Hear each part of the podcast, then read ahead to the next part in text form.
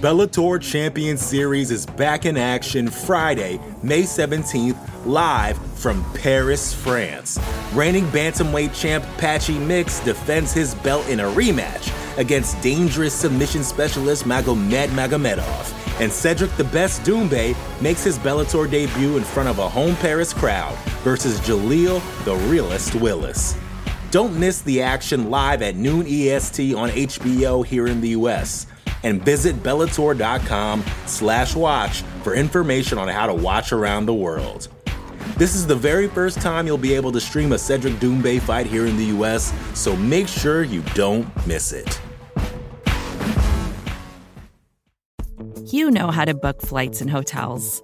All you're missing is a tool to help you plan that unbelievable travel experience. That's why you need Viator. Book guided tours, excursions, and more in one place. There are over 300,000 travel experiences to choose from, so you can find something for everyone. And Viator offers free cancellation and 24 7 customer support for worry free travel. Download the Viator app now and use code Viator10 for 10% off your first booking in the app. Find travel experiences for you. Do more with Viator. You're listening to the Vox Media Podcast Network.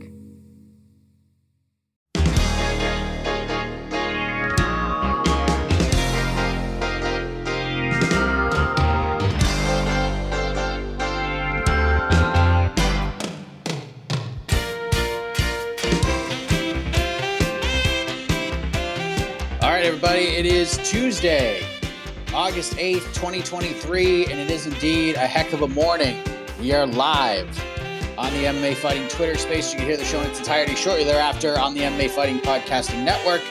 Hello, everybody. I am Mike Heck. Hope you all had a fantastic weekend.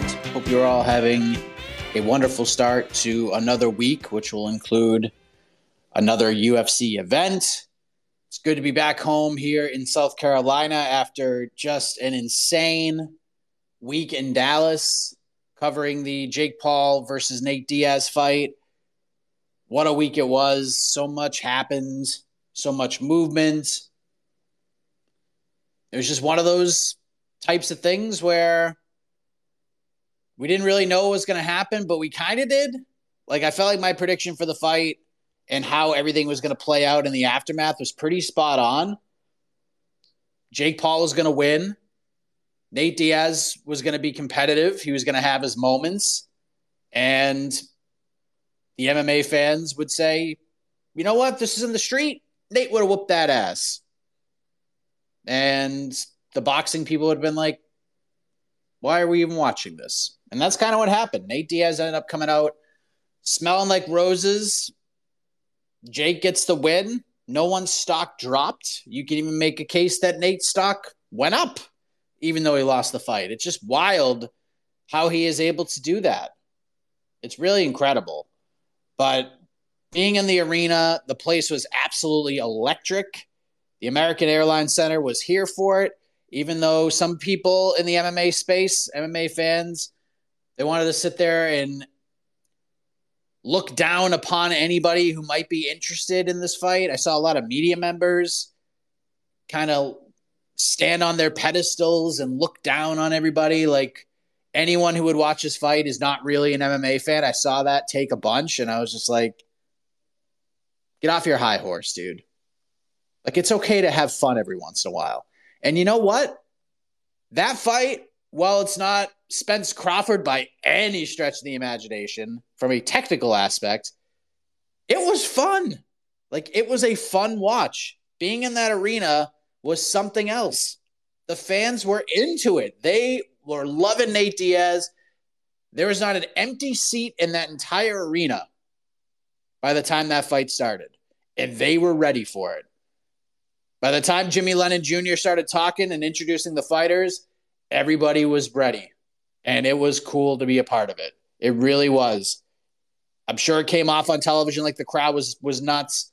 Being in that arena, it was insane. It was absolutely insane. So for those of you who watch it, I think you got your money's worth. And I think kind of the fallout of UFC Nashville, a lot of people were sort of poo-pooing Cory Sandhagen's performance against Rob Font. I watched the fight. I watched it on my phone because I think the I don't know if the Amanda Serrano fight was happening or was just about to start. I don't know, but it worked out that I could watch it. And Cory Sandhagen fought a smart fight, swept the cards against Rob Font. He will move on. He does have a torn tricep, so he's going to be out for for a minute. I don't think the UFC is going to look fondly on the performance, but maybe they'll think a little bit more of it when they find out he had an arm injury and then tore his tricep in the first round. Maybe they'll be a little bit more forgiving, but it was a good win. I mean, what can you do? I know if you buy tickets and you see a main event like that, you expect fireworks, and sometimes it just doesn't work out that way. Sometimes you just need to hang on and get a win and stay in title contention because I think Cory Sandhagen's had a couple of opportunities. He had the interim title fight. He's been close. He's knocked on the door, and he hasn't really gotten to that undisputed title shot just yet. And now he's still in the mix. He may not get it next, depending on what happens at UFC 292 next Saturday. In fact, I honestly don't think he's going to get it either way. I think Cory's still going to probably have to fight Umar Nurmagomedov anyways because I think there's going to be, you know, how petty that the UFC can be in situations like that. Dana White reportedly left ring cage side area in the champ like in the fourth round and was like, "Yeah, I've had enough," and then just left. We didn't hear from Dana after the fact, but the contender series is back tonight, which means Dana will probably be speaking with the media. So maybe we'll get his thoughts on the performance and where Cory Sandhagen goes from here. But a lot to unpack from this past weekend other than that, I, I think um, it seemed like the Nashville card was pretty good. I didn't get to watch everything. I did watch the end, the finish of the Dustin Jacoby fight. I watched the Tatiana Suarez Jessica Andrade fight. I watched Diego Lopez's submission win. That's really it. I saw like the Carlston Harris Anaconda choke submission. I watched Cody Durden, Jake Hadley. That was fun. I got to see Billy Q, Damon Jackson. That was fun. And then everything just kind of was more like highlights and stuff like that until we got to the last three fights. But seemed like a decent car. There's some good fight. Durden Hadley was great. Billy Q, Damon Jackson, no surprise, was great. Carlston Harris, what a comeback submission win. And then the the main card was was pretty fun. Big win for Ludovit Klein. Tanner Boser gets a victory over Aleksa Camur in the last fight of his deal. Diego Lopez officially arrived. Jacoby beats Kennedy and Nzechukwu. I thought the stoppage was a little premature, but it is what it is. We've seen worse. We've seen better. And then Tatiana Suarez is just an absolute animal.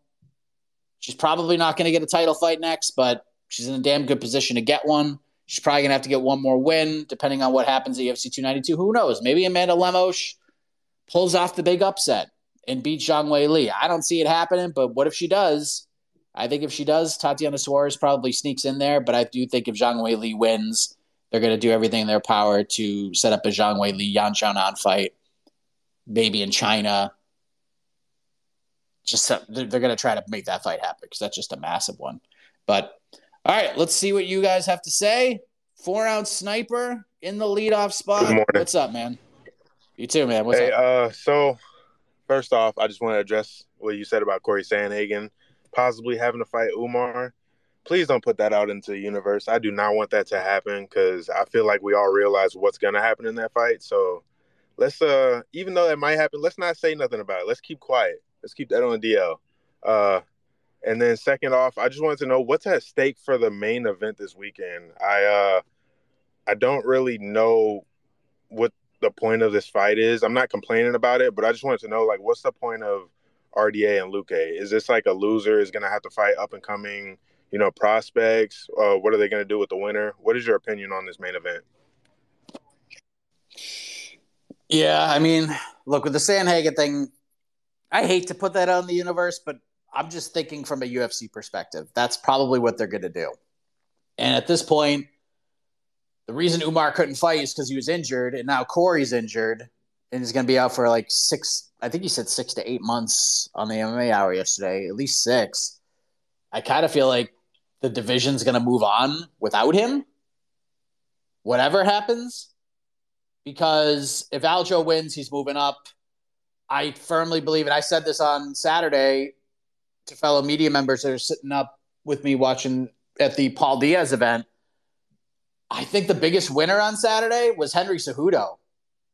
I think he was the biggest winner. Because Merab is like, if Aljo wins, Merab's in.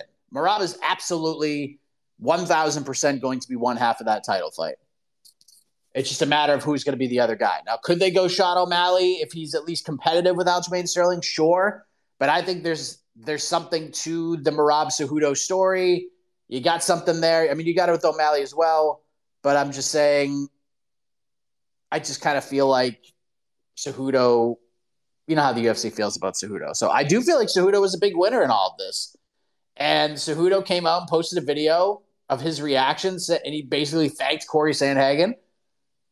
Thanks for that performance, man. You got me a title shot. And while I don't agree that's it, I do feel like the injury, along with how the UFC is going to view his win, the boos, I think they're going to take that all into account.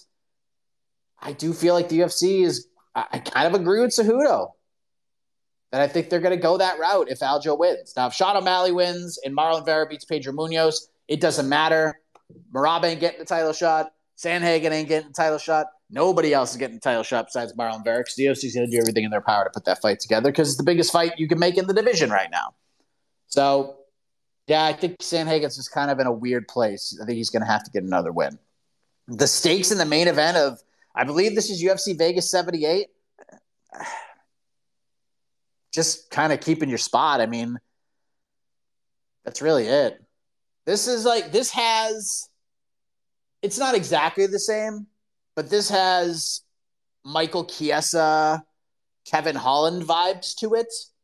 I'm not saying the fight's going to play out the same. I'm not going to say like you know what I mean by this. I'm just talking about like the stakes heading into it. It's just it's just a fight. RDA is the wily vet. Luque is the guy trying to make a move, coming off of a loss. I kind of just think it's there to just kind of keep a spot. I think it's just like, hey, there's two guys who are ranked who are available. One's a former champion. One's an exciting guy looking to get back on track after losing his last two fights and getting finished by Geoff Neal. And then RDA is coming off of a nice win in his last fight against, I mean, it was Bryan Barberena, but he's got a win over Renato Moicano, which uh, that win has actually aged pretty well, even though it was short notice. Lost, got knocked up by Rafael Fiziev. It's just a fight between two ranked guys. There's not, a, no one, none of these guys are getting title shots anytime soon because of where they're at in this division. So I just think it's we're kind of holding on to wherever we're at and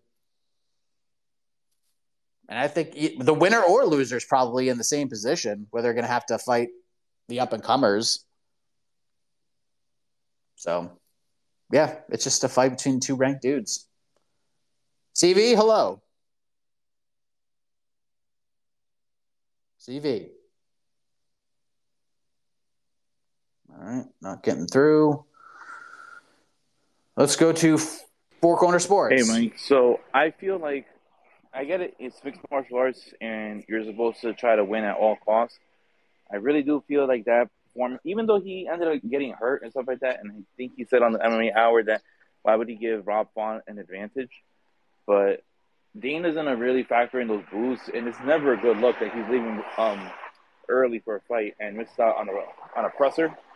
I just think that, you know, Cory, you know, even with the six month layoff that he's to end up having, we may not see him fight in some type of a championship fight, maybe within like two, maybe possibly three years, just because of the injury is to hold him back for quite some time. And then he's to have to fight your Umars.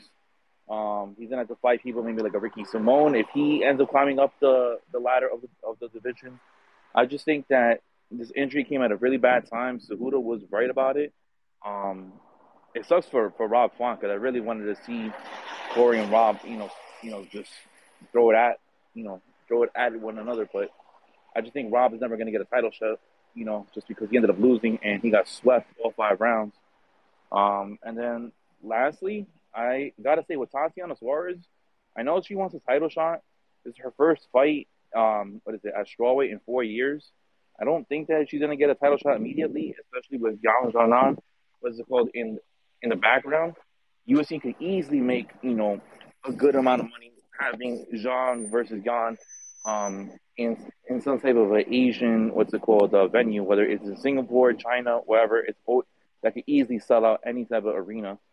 Um, what do you think about Tatiana? You think she might end up having to fight back a little bit, or just you know she's gonna stay on the sidelines? Thanks. Yeah, she's probably gonna have to fight back because I do think Zhang Weili is gonna beat Amanda Lemos. I think Zhang Weili is gonna beat a lot of people. She has, I mean, she just kind of has everything you're looking for for a long reigning champion. And I think Zhang's just kind of like she's she's in the zone right now. So I do think Zhang will win, which means that Tatiana's not getting a title shot. They're gonna go. They're gonna do the Zhang Weili Yan Xiaonan fight next, and that's it. Tatiana will have to fight somebody else. Now, who's it gonna be? Maybe she fights Amanda Lemos. Maybe she fights a Marina Rodriguez. Um, maybe they do Mackenzie Dern. That'd be a pretty damn good one. That'd be a good one. Maybe do Mackenzie Dern. Mackenzie looked real good in her last fight. Could do that. Kenzie wants to get to that belt. She ain't getting the Rose fight that she wants. Give her Tatiana. She beats Tatiana Suarez, she's probably going to get a title shot. So, yeah, I like that idea. But if Lemos wins, they'll do Lemos Tatiana. But yeah, I don't think she's going to get it. I don't think she's going to get it. I agree with a lot of what you said with the Sandhagen thing honestly, I don't think like I think if Sandhagen fought beat the shit out of each other for five rounds, I still don't think Dana would have went to the press conference. I still don't think he would have gone because you know what kind of questions he would have gotten. Nate Diaz about to fight Jake Paul. What do you think? And Dana wants nothing to do with it. Dana wants nothing to do with that. Dana, like Dana's Dana eventually realizes the error of his ways in some respects when it comes to the promotional side. And while Dana loves to go off and speak his mind about certain things, Jake Paul in particular, I think he has realized over time that what he is doing is he's promoting Jake Paul by dumping on his fights and shitting on Jake Paul. He's just getting people to like fans who have no idea what Jake Paul that there are people out there who are like, oh, Jake Paul's fighting Nate Diaz. Now you're getting it's almost like a seal of a stamp of approval from Dana in, in a weird way. Even though he's shitting on it, it's getting on their other people's radars. And I think Dana is learning that, hey, anytime I talk about this dude, it's just helping him. It's not helping me, it's helping him. So I think he was going to avoid a presser at all costs, anyways. But I do agree the injury comes at a very bad time. The performance, I don't have a problem with the performance. I really don't. But you know the UFC is going to. And Merab versus Cory Sandhagen is, I mean, look, Merab Cejudo is not a giant drawing fight either, but it's probably a better drawing fight than Merab versus Sandhagen. It's Sandhagen is a hardcore fan's delight, speaks very well, but Cejudo is the bigger name, the former champion, the Olympic pedigree. I do feel like the UFC favors Cejudo more in this situation. So that's kind of where we're at here. Let's see if we can get CV back in. No, here. Mike, can you hear me? CV? Yep, I got you. What's up? Heck of a morning. Um, just uh, one quick question for me. Uh, what are your thoughts on Dustin Poirier potentially teasing a move up to welterweight? And um, I don't know if you saw the tweet, but Shavkat kind of is kind of down to fight him. Um, I don't know if I want to see that fight personally, but um, I think there could be some fun matchups for him at 170. So, what do you think? First of all, Dustin Poirier will never, ever, ever fight Shavkat Rakhmonov. That fight, he will never fight that man. Not because he's scared. He just like, what does that fight do for? It does nothing for him. Nothing. Now, if Shavkat Rakhmonov somehow becomes a the welterweight champion, which I don't think anybody would be surprised if he did. Maybe, but why? Like that makes no. That fight it does nothing for Dustin Poirier. Does nothing. I think the whole thing about teasing a move up was just a reaction to Nate Diaz. All right, I'll move up. I think that's just him saying, I think it's just him kind of having fun. And I think he sort of said that as well in some sort of a quote tweet or something. But it's just him basically saying, Come on, Nate, come on over. I'll move up to 170. Let's fight. And honestly, I don't think Dustin fights anybody unless it's Nate Diaz. I really don't. What else is the, what what else is there for him to do? Could he fight McGregor and just like end that whole thing altogether and just make one last bag? Maybe, but I don't think that's all that interesting to him. He beat him and finished him twice. And Poirier was doing really well. Like he almost put McGregor away in the first and that second in that third fight. I don't like Dustin's just going to take big fights. He's going to take big names and big fights. And I think he wants an eight fight. And I think that's the only thing he's going to take at this point. Unless he just gets a huge bag of money or he, or he's or it's a title shot. Somehow Justin Gaethje wins the belt and Gaethje wants to give Poirier a shot. Like it would not it would not surprise me in the slightest is if Gaethje won the title and they just gave Poirier a title shot coming off of the loss. It wouldn't surprise me at all. So honestly, those to me, those are the only two fights that Dustin Poirier would take: Nate Diaz or a title fight with Justin Gaethje or anybody. So, yeah, I think that's what that whole thing was in regards to. Come on, Nate, I'll move up. Let's go. The Bellator Champion Series is back in action Friday, May 17th, live from Paris, France. Reigning bantamweight champ Patchy Mix defends his belt in a rematch against dangerous submission specialist Magomed Magomedov. And Cedric the Best Doumbé makes his Bellator debut in front of a home Paris crowd versus Jaleel the Realist Willis. Don't miss the action live at noon EST on HBO here in the US and visit bellator.com slash watch for information on how to watch around the world. This is the very first time you'll be able to stream a Cedric Doumbé fight here in the US, so make sure you don't miss it. Vacations can be tricky.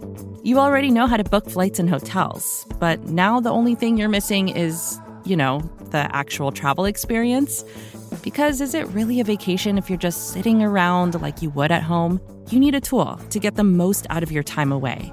That's where Viator steps in. You can book guided tours, activities, excursions, and more in one place to make your trip truly unforgettable. Viator has over 300,000 travel experiences to choose from. Everything from simple tours to extreme adventures and all the niche, interesting stuff in between so you can plan something that everyone you're traveling with will enjoy. Real traveler reviews give the inside scoop from people who already been on the experiences you're considering, so you can plan with confidence. Free cancellation helps you plan for the unexpected, and 24 7 customer support means you can travel worry free.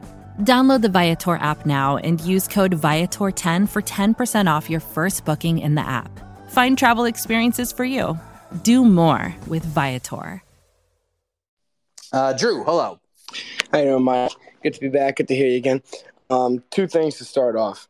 Uh, first of all, I don't know if you uh, saw we had a few weeks ago Leon Edwards on a podcast. I'm not sure which one, referencing that he's expecting a 294, 295 title defense against Covington. Um, 294 is just about booked, so I think it's safe to say that's not going to be a win. Maybe the November appearance in MSG. So I, I was just wondering what you think happened with that. And in the whole McGregor situation, calling out Mayweather, Chandler seems to be off. What do you think about that? So, lots of kind of unpack there. Leon Colby. So, as far as I know, with Leon Colby, there is no date set yet. It's not going to be in Abu Dhabi. That is for sure. I mean, unless something just dramatically changes, it's not going to be in October. Could it happen in November? Sure. But I don't think that's like set just yet because, and we'll get on to the second topic. It seems like the plan all along was Conor Chandler to headline the December pay per view, but now we don't know what the hell's going on with Conor and his return. How's the leg? Yada, yada, yada. So if they can't get Conor in December, I could see Leon Colby headlining the, the December card. But if we can get something big going on in December, we can book something else. Um, I don't know. Maybe we get Yuri and Alex Pereira in December. Seems kind of quick, but what if, if they can make that happen? Not a bad main event. Then we can slide in Cole. It's going to be one of those two cards. It's either going to be the co-main event in November or it's going to be the main event in December. I think that fight is going to happen this year in one of those two cards. I would like to see it at MSG. Just load that bad boy up. You could do the Pena Pennington women's bantamweight fight. We get three title fights. Pretty damn cool. I like that idea. But you, you need a name, you need a main event in December, and I think the UFC is going to do everything in their power to make sure they don't make that same mistake again, where they just kind of throw things at the wall, hope something sticks, and their end of the year card is just kind of garbo because that's kind of what it was in the end, and the whole premise of the card was to crown a new champion, and they didn't even accomplish that. So, kind of a tough spot to be in. As far as Conor goes, dude, your guess is as good as mine. Conor is just he's just on a rant. He's on a freaking rampage right now. All the stuff with Jake and Nate and Gaethje and Poirier and now Floyd. Floyd fight ain't happening. I mean, so basically, he's saying, "Look, I'll fight Chandler if the UFC wants it, but doesn't seem like they want it anymore. And he might not be wrong. I don't know. I, I don't. I honestly have no idea what's going on with it. I have no clue. Chandler thinks he's full of crap. So I'm just gonna stay on the corner I've been staying on all along. This is McGregor being just very strange, not himself in a lot of respects, but kind of promoting in a strange way because I honestly feel like what we got tonight, Ultimate Fighter, and then next week's the last one, I think. So the last, so it's Jason Knight, Kurt Holobaugh tonight, and then the Rico DiSciullo fight will be next week, and then the two winner, and then the finale will be at 292, which would be cool if Rico won because then you'd have a Boston guy on the card fighting in Boston. That would make a lot of sense but I feel like it's I feel like either on the final episode they're going to announce a date. Like I just feel I, I've kind of felt that way from the beginning. That they're just going to say like they're fighting in December or they're fighting in January. I don't know, but I do feel like Dana is going to talk about it after Contender Series tonight. He's going to be asked about it, so maybe we'll get more clarity on it. But it just seems like he Dana gets Dana just responds to it the same way. The fight's gonna happen. The USADA pool, I don't give an S about it. It's not my thing. Talk to Jeff Novitzky. I don't know. I'm gonna remain optimistic that this fight happens.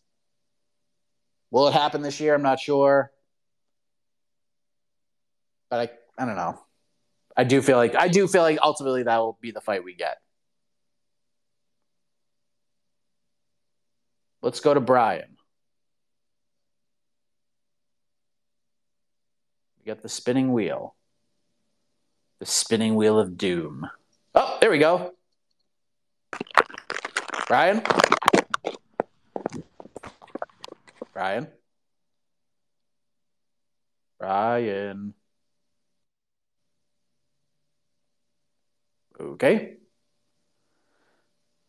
think we got Brian getting in his car. Uh, let's go to Cole. Hi, Cole. Morning, Mike. What's I just man? I'm dying to hear. I just just tuned in, so I don't know if you already covered it, but I'm dying to hear the story of the whole Amanda Serrano under fiasco with Connor Burks. I just got to hear it. That's all I got. Okay, so I mean, I don't know if it was addressed in the MAR yesterday. It probably was. So we went out to dinner. I want to say it was Wednesday after open workouts. It might have been Thursday after the presser. Went to a, uh, a Mexican restaurant, and it was myself. It was like me and the whole MMA Hour crew, and I think Oscar Willis was with us too. And we had a a conversation about the Serrano Heather Hardy fight. I was asking GC about like what bets he was going to make, and he said, he "Goes, I'm going to slam the Serrano Hardy over eight and a half." And I'm like, me and New York Rick immediately we were like, "Why?" And GC kept saying, "Well, you know, like." Man is just going to carry her and all that, but I got like, and I was saying, look, there's a chance that happens, but just seeing Heather Hardy at the workouts and just seeing her walk around and stuff, like she just looked rough.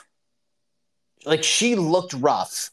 And I was like, if Amanda puts forth any effort at all, like she's gonna get her out of there. Like I felt very confident about it. Like it was gonna either gonna be a corner stoppage or a doctor stoppage or something. Like Heather is very durable and tough, but I just think it's to get really uncomfortable and they're just going to have to go ahead and stop it. And perhaps, I mean, I even admitted a bunch that, like, I was like, dude, she's to get her out of there in like three rounds. And I even said afterwards, like, eh, maybe this is getting a little crazy there. But me and me and Rick were like, there's just no chance she's to make it over eight and a half. And of course, we were wrong. And GC gets the bragging rights. And the way GC kind of put it all together was, and I didn't even know he changed his bet until I watched the segment on YouTube after the fact that he ended up changing his bet to the under eight and a half. And I asked him about it afterwards, and he said, Well, it's a win win for me. He goes, Either it cashes or I get to crap all over you and Rick for talking me out of the correct bet. And he was right. But I could guarantee you, and I haven't talked to GC about this. I saw him for like a couple minutes on Saturday at the card uh, but I didn't see him after. He was probably feeling pretty good after that first round. I was. I was like, there's no way. Because Amanda was putting it on her in the first round. Like it was getting uncomfortable. Like 40 seconds into the fight, I was already uncomfortable watching it. I'm like, this is bad. Heather's got nothing for her. She's just going to get battered. And someone's going to have to save Heather from herself. Now, I give Heather a lot of credit. She was tough. But this was it was tough to watch because Amanda was just clubbing her around. And yes, was Heather landing strikes? Sure, but they did nothing to Amanda. And Amanda was just battering her up. Heather looked like a different human being when the fight was over. It was just uncomfortable to watch. And that was kind of kind of my whole thing. I was like, I just feel like this is going to be one way traffic and like not in a fun way and that's just how I felt about it. And the fight played out exactly that same way. But credit to Heather Hardy. She hung in there. And credit to Amanda, too. Like at the end, I, I loved what she had to say to Ariel. I love the moment between the two. And I love Heather saying that she left it all in there. I would not be surprised if that was Heather Hardy's final fight. It was just a cool moment. And the crowd really, even though she just got run over for 10 rounds, the crowd really appreciated Heather's effort and appreciated what Amanda has done and appreciated what the two of them together have done for women's boxing. So in the end, like GC wants to throw some some shade. He has every right to do, but it actually led to a really cool moment. But wa- watching the fight, honestly, was it was tough to watch. It was uncomfortable and even like the other, even some of the boxing media that was sitting next to, like I, I was sitting next to Andreas Hale, and even he was like, "Man, this is this is tough to watch." And sorry, GC. Sorry, buddy. I'm sure I'll I'll get more face to face with him next Saturday at the 292 watch party. But yeah, yep, we were wrong and he was right. Brian, hello. Do we have you? Brian. No, we do not. How about Momin Mominala? Yes, sir. Hello, how you doing? Good, how are you, man? Good, I'm good. I was just wondering, what do you think is next for Michael Chandler? Because he said that he thinks the the fight with, with Conor is off. So, what do you think is next for next for Michael Chandler? And what like, uh, what are your thoughts on the Sean Strickland Adesanya fight?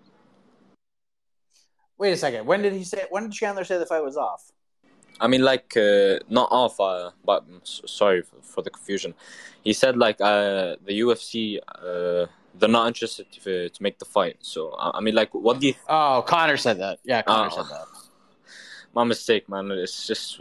All good. All good. Yeah, man. So, what was the other question? uh, what are your thoughts on uh, if Sean Strickland and Adesanya actually uh, have the official fight? What, what are your official predictions for that fight?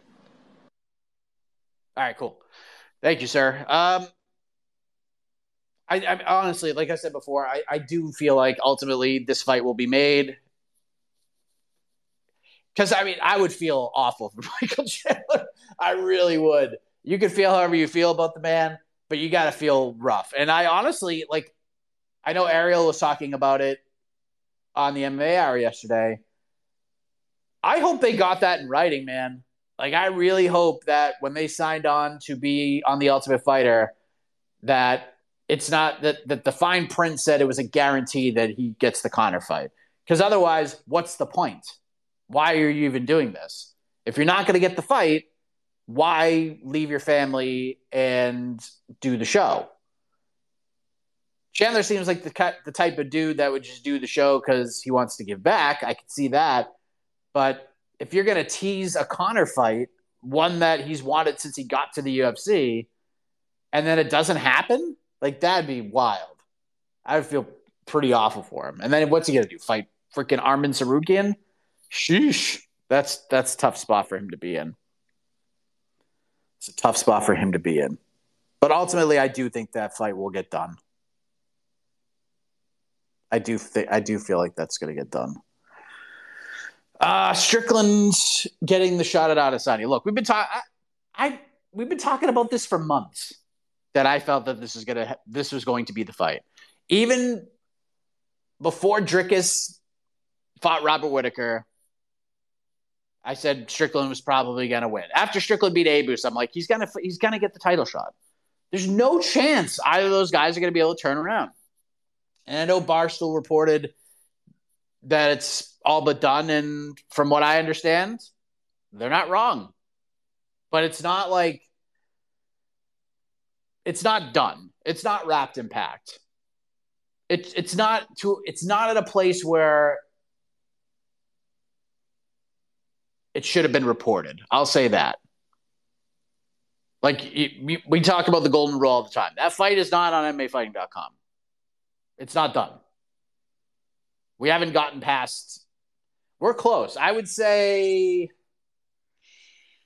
in the football field of fight making, this is uh, this is kind of the Ariel thing. I would say I don't know if we're in the red zone yet, but pretty close. Maybe on like the 22 yard line heading into the end zone. We could kick a field goal from here, at least get points on the board. I would say maybe by the end of the day we'll be like in the red zone. I don't know. It seems like both sides are in. They like the idea of it, but there are other factors in play as well. So to say it's official to report it is premature to report it. It was premature to report it. I would my guess is and I, and I have no insights to this whatsoever.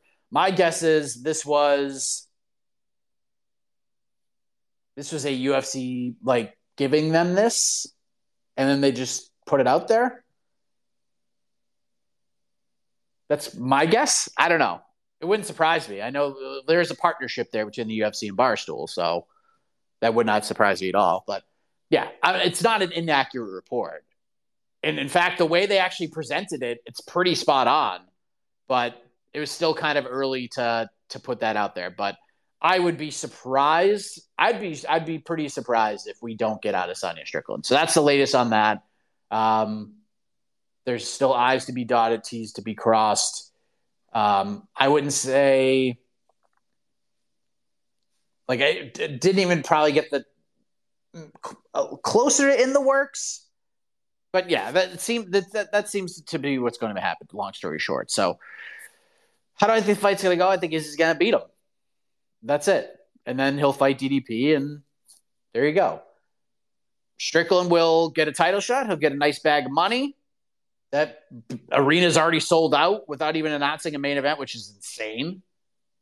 And Strickland's probably to go five rounds with Izzy and lose a pretty lopsided decision. That's what I think. The fight week's to be bananas. It's to be very Paul Diaz esque, probably. These two are going to get to a press conference, and Strickland's going to get booed out of the building, and he's going to use it as fuel. He's going to love it. He's going to have the best time of his life. And then he's going to lose like a 49 46 decision to Izzy, and Izzy will go on and fight DDP sometime next year. And there you have it. All right, we'll try Brian one more time. Do we have you, Brian? All right, I think third time's a charm. Thanks, Mike.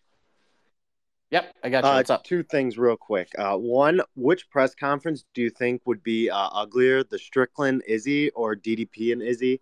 Uh, like you know, like verbally wise. And then second off, uh, I do agree. Henry Cejudo. I hate to say this, he definitely won the weekend. God, I hate saying that. But uh, I would say the number two person that people really aren't looking at, I think it kind of cleared a path that maybe took a fight or two off for Song Yadong to get to the title shot. What do you think's like a realistic fight for him next? Do you think he might turn around and just rebook the Rob Font fight later in the year, or do you think he could possibly, maybe if like Cheeto loses uh, to Pedro, maybe he gets Cheeto off that? Just wanted your opinion on that. Thanks, Mike. I think uh, I think you nailed it. I think they're going to rebook the Rob Font fight. That's what I think will happen. Maybe the maybe by the end of the year. I don't know if Rob's going to want to turn around and fight again in December, but kind of think Rob wants to get back on the horse, right? I don't know what kind of injuries Rob sustained or anything like that, but I'm sure Rob kind of just wants to get right back in there. Um, hopefully, I'll get to talk to Rob when I'm in Boston next week. Gonna work on. I'm gonna see if I can work on something kind of cool in Boston. Something I've wanted to do for a long time, and I've kind of wanted to do with Rob and, and Kattar and the and the cartel guys. I think, and I hopefully we can make it happen. Hopefully we can make it happen. I'd love to to make it happen, but more on that if I can actually put it together. I didn't want to really put that out there and really go crazy until I actually speak to them, and I didn't want to bug either of those guys just yet. But probably the next couple of days, I'm going to put that out into in, into their into their universe and see if we can make it happen. But yeah, Song Yadong, Rob Font seems to make all the sense in the world to me. Just go right back to that, Will. Jay Stat, do we have you? You too, man. Um, what what is next for Jared Cannonier? Because I think he's in like a weird spot in the middleweight division. Like, what what do you see next for Jared Cannonier? That'd be all. Boy, is that a question. Um, I would guess that Jared Jared Cannonier will have to fight Ikram Aliskerov if Ikram Aliskerov beats Nassourdine Imavov in Abu Dhabi. Yeah. I it was it was really interesting to see where Cannonier was after beating Marvin Vettori. Like give him the Hamzat fight and then if you ever want to get back to a title, like go fight Hamzat. I actually thought that fight made a lot of sense. But somehow it didn't happen and now we're getting Hamzat versus Paul Costa, which should have been the fight to make from the get-go. I didn't understand the Aliskerov booking and as I told you as soon as they announce that fight, there's no chance that fight happens, and it's not happening. So now I have no, I have no idea. It feels like Aliskerov will be the guy because I am picking Aliskerov to beat Nassourdine Imavov. Maybe do Brendan Allen. Could do Brendan Allen. Maybe, but I don't know. Cannonier Cannonier is trying to swing for the fences here. Because he wants, he's like, I'm only taking a fight that's just going to get me a title shot. And I think he's he's in just a super tough spot. the fight was Hamzat. Like that was it. Nothing else really is going to get him there. He already lost to Whitaker. He beat Vettori. Strickland's probably going to fight Izzy. DDP is going to fight the winner. Costa's fighting Hamzat. Derek Brunson's fighting Roman Dolidze. Then there's what? Jack Hermansson. Imavov's booked. Chris Curtis is booked. Brendan Allen. Maybe Paul Craig. I don't know, but I think honestly, I think Cannonier wishes he pushed for that Hamzat fight a little bit more, as opposed to what happened, where it's just like, well, if he doesn't get me to a title fight, I ain't fighting him. But if it gets me a guaranteed title shot, I'd fight him. He's in a really tough spot. That's a great question. I have no idea what's going to happen with Cannonier, but my guess is if Askarov beats Imavov in October, which I think he's going to, he's gonna have to kind of fight that dude, and yikes, it's tough. I'll answer your other question in a second. The Bellator Champion Series is back in action Friday, May 17th, live from Paris, France. Reigning bantamweight champ Patchy Mix defends his belt in a rematch against dangerous submission specialist Magomed Magomedov. And Cedric the Best Doumbé makes his Bellator debut in front of a home Paris crowd versus Jaleel the Realist Willis. Don't miss the action live at noon EST on HBO here in the US and visit bellator.com slash watch for information on how to watch around the world. This is the very first time you'll be able to stream a Cedric Doumbé fight here in the US, so make sure you don't miss it. Daniel, hello. Daniel. Okay, we don't have Daniel didn't get in, I don't think. Do we have you, Daniel? You're muted.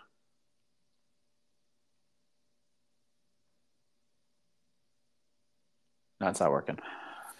Um, so someone had asked if uh, w- which which presser is going to be worse.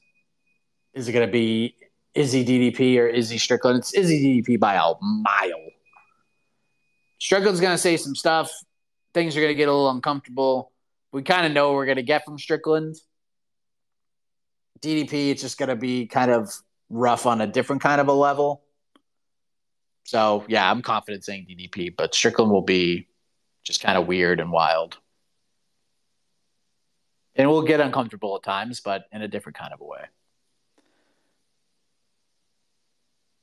Daniel, do we have you? Hey, Mike, can you hear me? Yep, I got Perfect. Never had problems with Twitter. I guess X is giving me problems now. Uh, Damn you, X. Just got uh, two quick ones for you. Quick PFL talk. Uh, how about Jesus Pinedo? Uh, I mean, this guy takes out two of the biggest stars in the promotion. Is now fighting for one million dollars. And I mean, when I say take out, I mean what what a two finishes he's had. Uh, just curious on your overall thoughts on his performance this season, and and if you think he completes the Cinderella story. Um, and then just the last question here: Contender Series tonight with how the last couple seasons of TUF have gone, it just feels like viewership's low too, especially this season.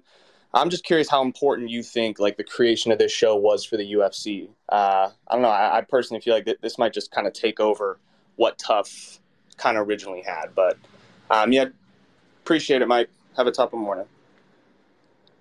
Thanks, man.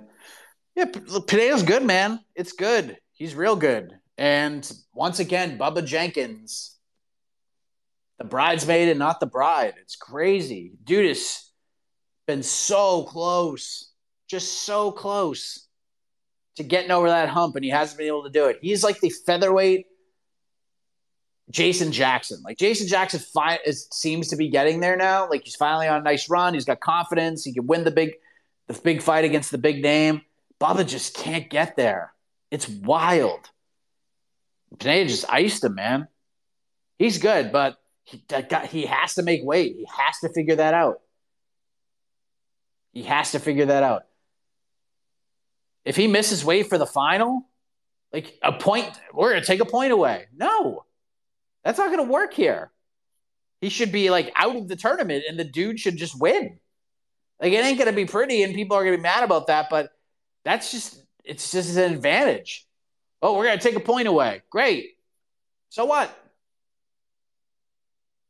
There's got to be more. You can't just do that. So he's got to get the weight thing under control. He's got to figure that part out. But yes, looks good. Contender Series back tonight. Yes. Um, Cesar Almeida in the main event. Looking forward to that. Uh, I'm very high on Tom Nolan as a prospect. Really like this kid. He's only 23. He is humongous. Six foot three lightweight, tremendous movement. I really like this guy a lot. Another guy that can kind of go on the Australia New Zealand scene. He's he's one of the guys on this entire season that I'm that I'm looking forward to. We got Caio Machado, Reyes Cortez, Tracy Cortez's brother is back on. He's going to get another shot. Victor Diaz. I mean, I think it's kind of replaced TUF, and I think it's been that way for a while. But here's the thing I used to love the contender series. I still like it. I still like it, but I don't love it anymore because you asked the, you asked the question that is perfectly well worded. What has this show done for the UFC? What it has done is it has helped them from a business perspective in terms of paying fighters and reaping the benefits of it because they're getting paid to put the show on the platform. They get to sign fighters off of the show and pay them a very minimum wage when it comes to their contracts with the biggest fight promotion in the world 10 and 10, 12 and 12, however it may be. That's what these guys are getting. And when this show first started, when we first got the the, the contender series, I was skeptical of what it was. I loved the concept, but I wasn't sure what it was really going to be.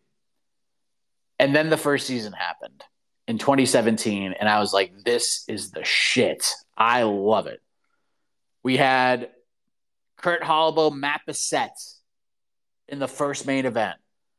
We had Azunna Anyanwu, Greg Rebello, Boston Salmon, Ricky Turcios, Charles Byrd, Jamie Pickett, Joby Sanchez, Manny Vasquez. That was the first contender series card. And at the time, where I was like, holy shit. In terms of like prospects, this is, or not even prospects, it's just guys trying to get into the UFC. That card was incredible on paper. And only like a couple of guys got contracts.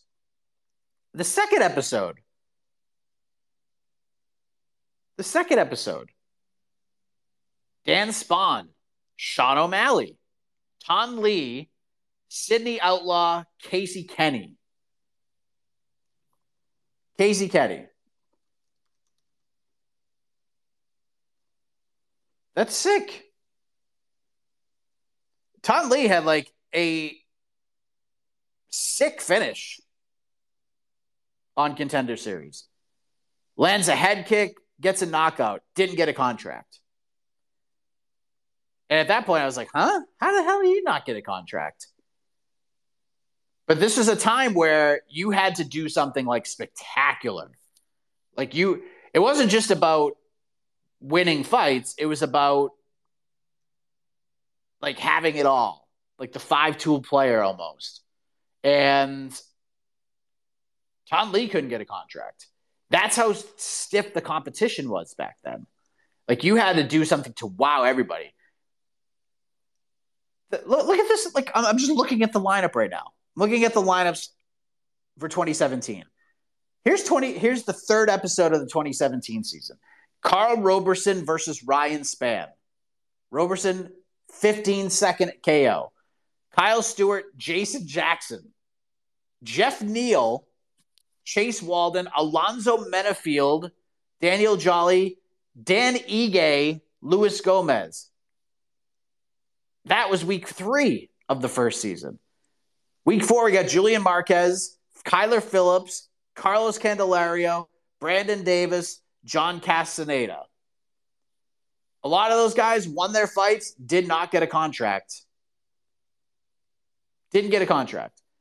Now it's like all you got to do is win. And you know what? I'll take it a step further. You don't even have to win to get a contract anymore. You just have to be competitive. If Dana feels like you're on the wrong side of a split decision, he's just going to give you a contract. It's not the same show. It's not the same show. And I get why. Well, then we can just cut a bunch of the high price fighters because we just signed six dudes off of one show. Last year, I had some hope. We had the Joe Pyfer episode. Joe Pyfer rolls a dude, and Dana White goes up to talk to Lorosenko and was like, "Look, if you don't, if you show up on Tuesday night and you don't have it, like you're not getting a contract. Be Joe Pyfer. Joe gets a contract, only guy." I was like, "Okay, we're back." And then what happened? They gave away a record amount of contracts. So just the stakes aren't as dire anymore. You just got all you got to do is win. All you got to do is go in there and win. It drives you insane. So to answer your question, yeah, it kind of has replaced TUF, but it almost is TUF in a lot of ways. Because I can assure you that even though they're only going to give away two contracts, I would be stunned if like half the show doesn't get shots at the UFC. I'd be stunned. And I get it. But man, I hope the contender series is a little bit more. You got to do more to get a contract this season because I miss those days. Henderson, hello. Hey, Mike. I just had to call in because you're you're talking about contender season one, which is uh like one of my favorite things that they did and and so underrated. But I actually have a crazy story about it. Is uh one of my best friends growing up. His older brother fought on contender season one.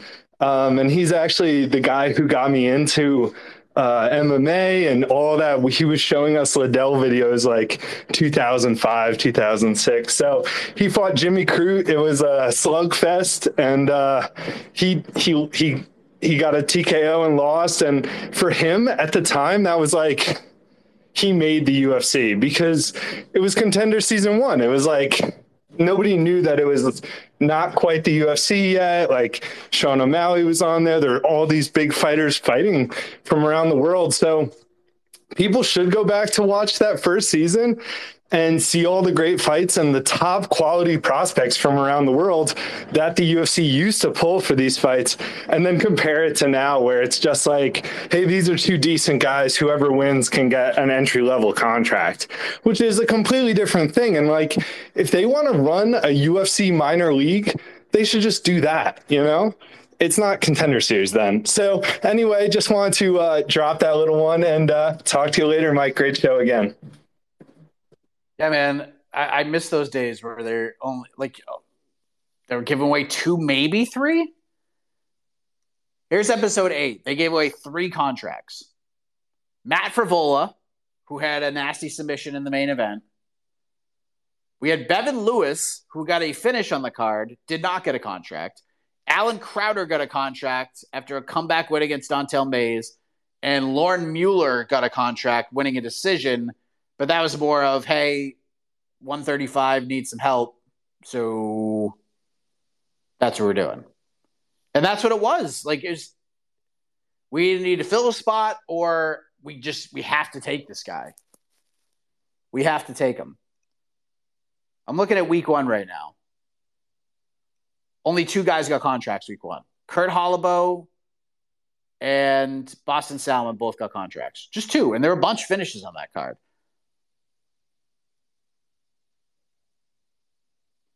The Sean O'Malley episode, Sean O'Malley's the only one that got a contract. The only one.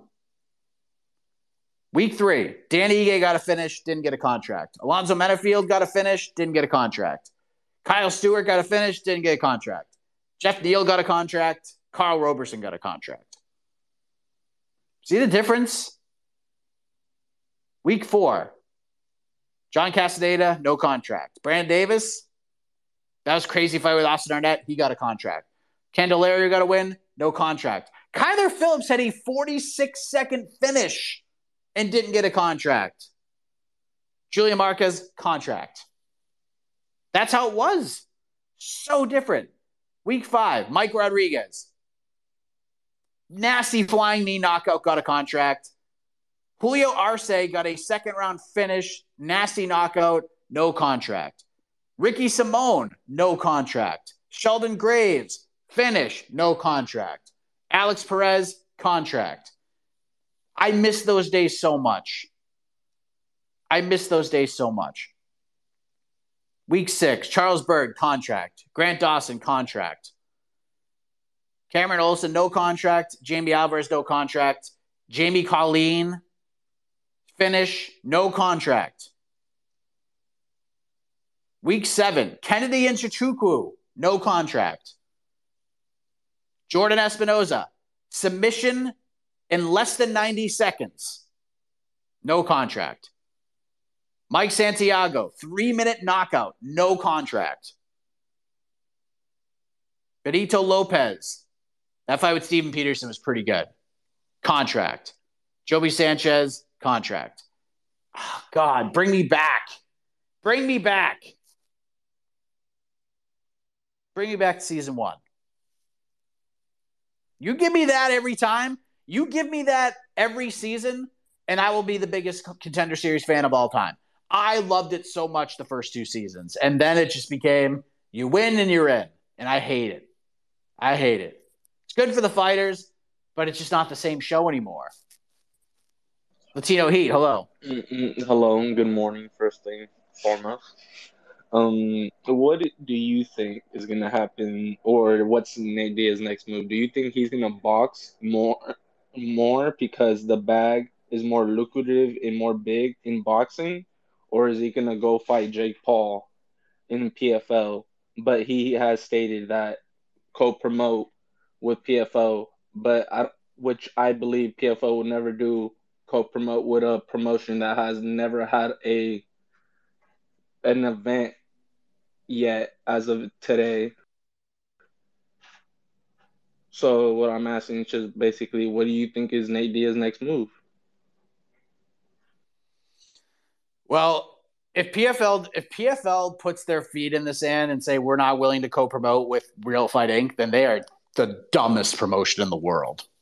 Like they are just dumb.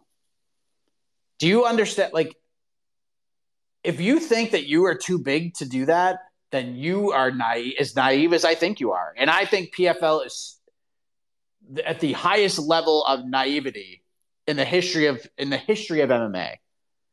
The way they they talk, the way they tweet, the way they say things. Like you act like you're knocking on the door of being the number one promotion in the world when in fact you're not even number 2. Like you are not the clear number 2 right now. And even if they somehow merge with Bellator, you're still barely number two. And there are a lot of people who watch one who feel like one is the better product right now. And you know what? They're probably not wrong. They're probably not wrong. But to big time Nate Diaz's company, after what they just did, Donn Davis and company were there. Peter Murray, Donn Davis, they were in Dallas. How could you watch? How could you sit in that crowd watched how that fight played out, listened to the crowd, seeing a sold out American Airlines Center, almost 20,000 people in the building, a turnaway crowd, and not think to co promote. You know what Jake Paul did? He co promoted. He co promoted. And because they did that, the event was as big as it was. They would be absolutely insane to not co promote. And guess what? If the if the world wants to see Nate Diaz versus Jake Paul in an MMA fight, the PFL is going to have to co-promote. You think Nate Diaz is going to take that fight without a co-promotion, even if they offer him ten million dollars? Guess what? He's not going to. He's not going to. He's going to want more. He's going to want twenty million, and he should ask for twenty million. Nate's the A side to all of this. It's not Jake. Jake wasn't the A side to the boxing match. Nate was. Nate was. And you heard it in the crowd. If Jake fought anybody else from the MMA world, it's nowhere near this. They're not selling out the American Airlines Center. Not a chance. No chance at this point with where this whole Jake Paul thing is going. So I think the PFL is insane if they don't, if they're not already on the phone with Nate's manager, already talking about how to do this, offering Nate more money and a co promotion, then they are just not doing it right. That they have screwed the pooch. And I'll tell you what, if Nate doesn't go to PFL, if this fight is not made, then PFL made a massive error, a gigantic error. They should be already book, already in talks on how to put this all together. Having said that, I feel like you're right. I feel like PFL is just be like, nah, we're too big for that. And Nate's just gonna be like, okay, bye bye. And he will never fight Jake in MMA. Never. Because he will go back to the UFC. He will go back to the UFC and he will promote his own stuff on the side and make a whole bunch of money doing it. Here's the like Nate doesn't need PFL. Nate doesn't even need the UFC. Nate is just fine. Nate made a lot of money on Saturday night. A lot. I don't know what the disclosed thing is. I'm hearing somewhere in the neighborhood of $20 million all said and done. That's what I'm hearing. And it would not surprise me if that's the case. Now, could there be disclosed pay? Sure. But I'm sure there's a lot more that goes into it from a co promotional end, a pay per view buy end. And I bet that thing did really pretty well on pay per view. And a piece of that gate, too. They did like a three point something million dollar gate in Dallas. That's insane. For a, a fight with Jake Paul, his date, he has his first boxing match. That's that's friggin' nuts. That is nuts. So if if I have to guess what's next for Nate Diaz, I think he goes to the UFC. I think he returns. I think Nate I think Nate saw that the grass was greener over there when it came comes to what to expect on fight week. I think Nate hated fight week up until the fight. And maybe maybe the last weigh-in, he hated the press conference, I could tell you that. He hated it all. He was legitimately pissed off about that Derek from Better kid being allowed to have a microphone and ask questions. When Nate stood up after that, Nate was going to jump off the stage and smack that dude around. Like dead serious. And you could see like him battling internally with whether or not he should jump off the stage and just beat the hell out of this little this little asshole down there. But he cooler heads prevailed and he didn't do that. Now, did he say some things he probably shouldn't have? Yes. But I think he did that for a reason, honestly. I think he did that to piss off everybody. Piss off Nakisa, piss off Jake, piss off DAZN. Be like, you know what? You guys want to put this dude, a microphone in that dude's hands? Fine. Watch what I'm about to do to piss you off right back. MVP does a good job uh, with a lot of things. There is, they have a lot to work on, a lot. Um, Presser could have been better. That Derek from Better Kid getting a microphone was a travesty, absolute travesty.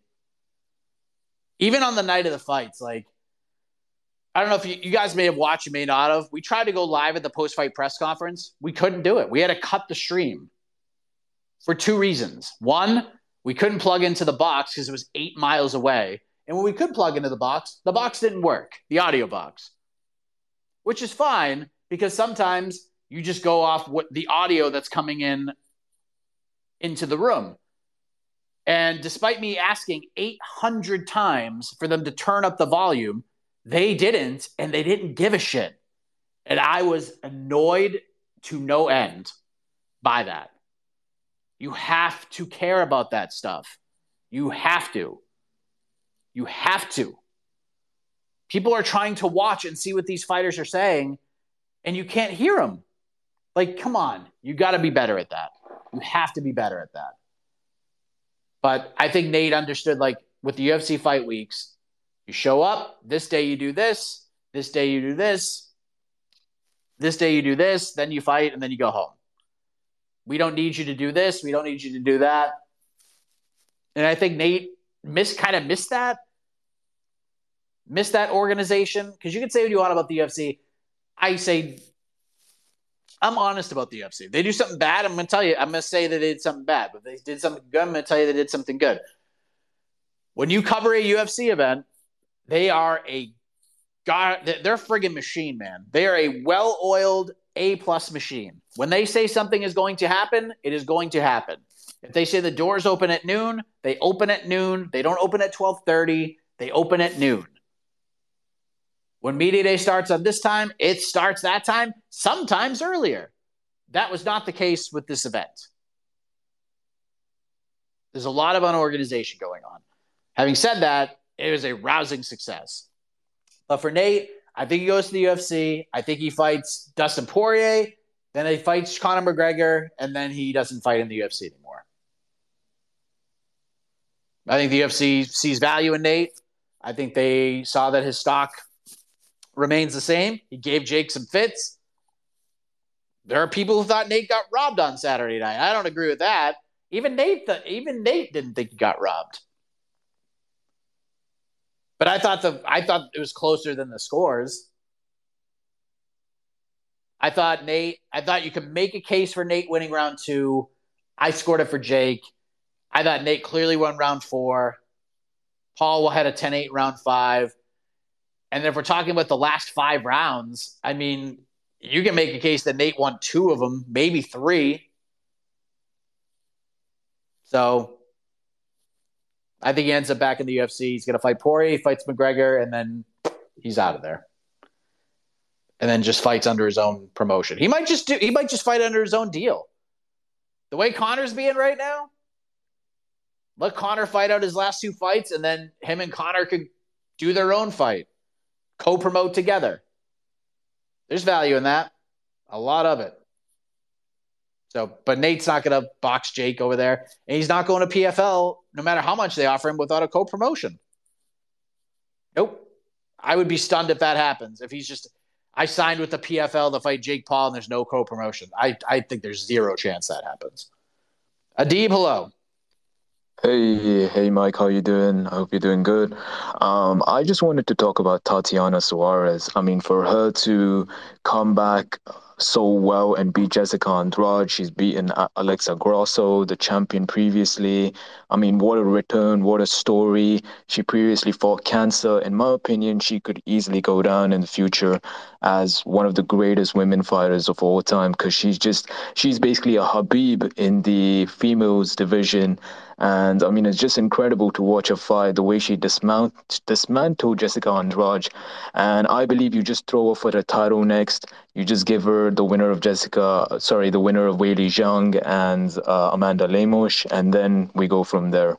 Uh, what do you think is the next step for her? Do you think she just needs another fight, maybe, and then we can test her maybe uh, a two against Carla Esparza, although she did kill Carla Esparza in her first fight it wasn't even close and she beat her in the wrestling. So um, what is your thoughts on it and what do you have to say about it? Thanks man. I agree with a lot of what you just said. Tatiana is going to be a champion at some point. I don't it's no get she's not going to fight for the belt next i don't think.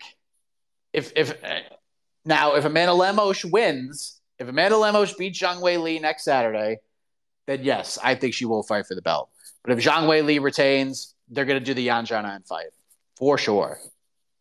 That's just a that's a giant fight. Two women from the same mark, two women from China. You do that over in Asia, do it in Singapore, wherever. Gigantic fight, huge, historical for that area. So they will go to that route, one thousand percent. If Zhang wins, and I expect her to win, the fight to make is Tatiana Suarez versus Mackenzie Dern. That's the fight. Do that. Do that. Mackenzie wants to get to a title fight. Beating Angela Hill ain't going to get you there. But if you beat Tatiana Suarez, you're probably getting a shot next. That's her quickest path to the belt. And if Tatiana beats Mackenzie Dern, which I would expect her to, there you go. Now you have another like really strong name on the on the resume.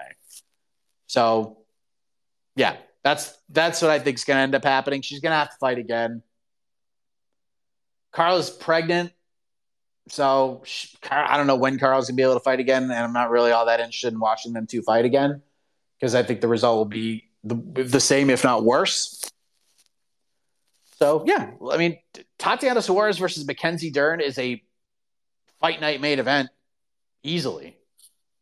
That's an apexy main event if there ever was one.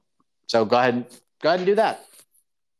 But if Lemos does win, sure, give Tatiana the shot. All right, we'll go to N Rider 97, then I got to go. What's up, N Rider? Are you there? You're muted, N Rider. Oh, can you hear me? Yep, I got you. All right, sorry about that. So I have a somewhat uh, unconventional opinion here. I believe most people will not agree with this, but I'm just throwing it out there. I don't know what you guys will think. So, um, my opinion is that the UFC should probably separate men and women's cards because, as we see, the women's cards, the women fights usually aren't up to scratch. And Amanda Nunes, she was the best fighter that the women has ever had. She's gone.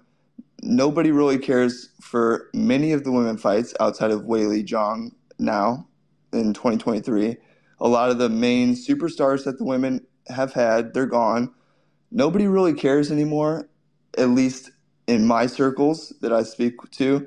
I know a lot of people online they'll they'll try to defend it with their life, but um, I think the majority of people they're not tuning in. They're not too excited for these women fights.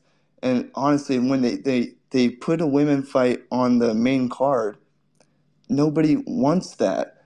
I and I think UFC. I think they know this, but um, I think they would that's why they don't want to separate the cards. But if they did separate the cards, they would really know who cares about the women's fights. If there was a full women card, I don't think many people would tune in. So I just think them bringing in the women, it has saturated the cards a little bit and has lowered the quality. I don't know what you think about that. I know it's probably offensive to say that, but that's just my opinion. Um, no, I don't. I don't, I don't agree with that. Um, I mean, it's your opinion. I'm not going to sit here and shit on you for it, but uh, I don't agree with that at all. Look, I mean, one of the best fights in the history of the sport were came from two women. Zhang Weili, Joanna Jędrzejczyk is one of the is one of the five best fights in the history of MMA. It might be number one. I don't think it's number one, but it's in the top five. It should be on everybody's top five list. So I, I don't agree with that. Um, and the watering down of the cards has nothing to do with women. It has to do with the UFC and this deal that they have. We have to put people on cards. So it waters down the pro like the the Apex events water down the freaking product. Look at this card. Look at this card coming up. There's some good fights on there. Vicente Luque, Rafael dos Anjos, fine. Cub Swanson, Hakeem Dawodu, fine. Khalil Rountree, Chris Daukaus, okay. And then we got Polyana Viana, Yasmin Lucindo. I actually like that fight a lot. I'm very high on Yasmin Lucindo. And then we go from that to Tafon Nchukwi, AJ Dobson, Josh Fremd, Jamie Pickett. These are all contender series fighters. I think Josh Fremd was a looking for a fight guy. Marcus McGhee, JP Buys, Terrence McKinney, Mike Breeden. These are contender series guys. Francis Marshall, Isaac Dulgarian again. Josh Parisian, Martin Buday. Look at this. Montserrat Ruiz on listen to this. On this card alone on Saturday, two of the top six most interesting fights on the card are the women's fights. Montserrat Ruiz, Jacqueline Amorim. Interesting fight. Damon Blackshear, Jose Johnson. Again, we're just watering down the cards. And then we have Juliana Miller, Luana Santos. Fine. But no, I don't agree with that. I actually feel because there were talks that that San Antonio card in March was going to be like an all women's card. There were talks about that. Uh, it didn't end up happening, but there were talks about doing that. And it's not like we're getting seven women's fights on a 12 fight card. We're not. So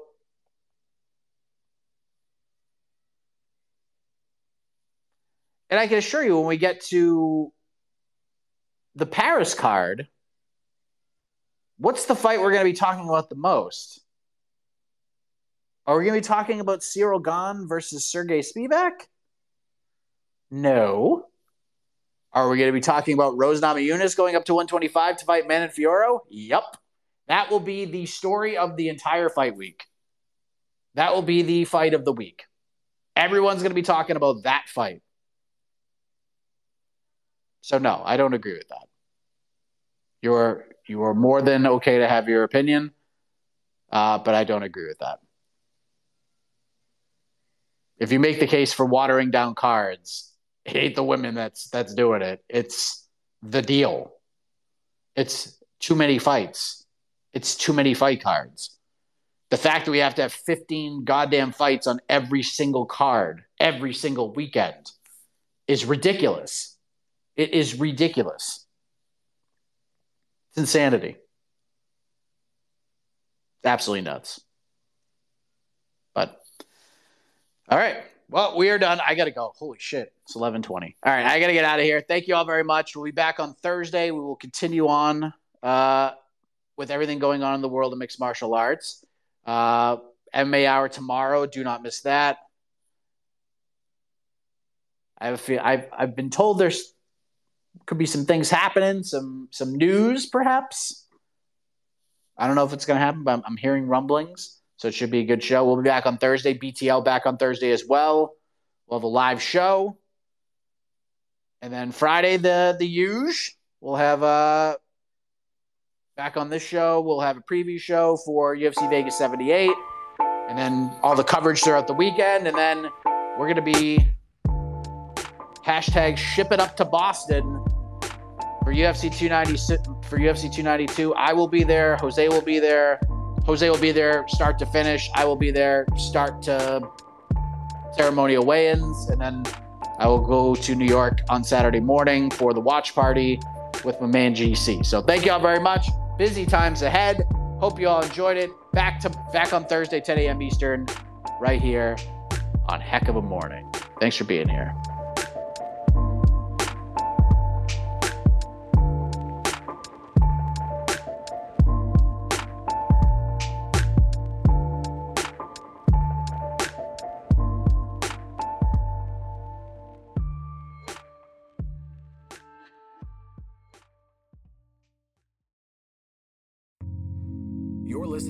Vox Media Podcast Network. The Bellator Champion Series is back in action Friday, May 17th, live from Paris, France. Reigning bantamweight champ Patchy Mix defends his belt in a rematch against dangerous submission specialist Magomed Magomedov. And Cedric the Best Doumbé makes his Bellator debut in front of a home Paris crowd versus Jaleel the Realist Willis. Don't miss the action live at noon EST on HBO here in the US. And visit Bellator.com slash watch for information on how to watch around the world. This is the very first time you'll be able to stream a Cedric Doumbé fight here in the US, so make sure you don't miss it.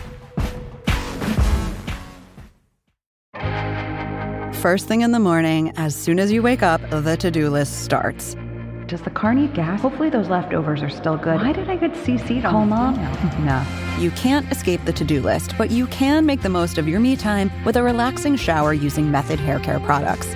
Try Pure Peace Volumizing, Simply Nourish Moisturizing, or Daily Zen Shampoo and Conditioner for daily use. All formulated with long lasting fragrances and are safe for color treated hair. Reconnect with the best version of yourself. Visit methodproducts.com to unleash your inner shower.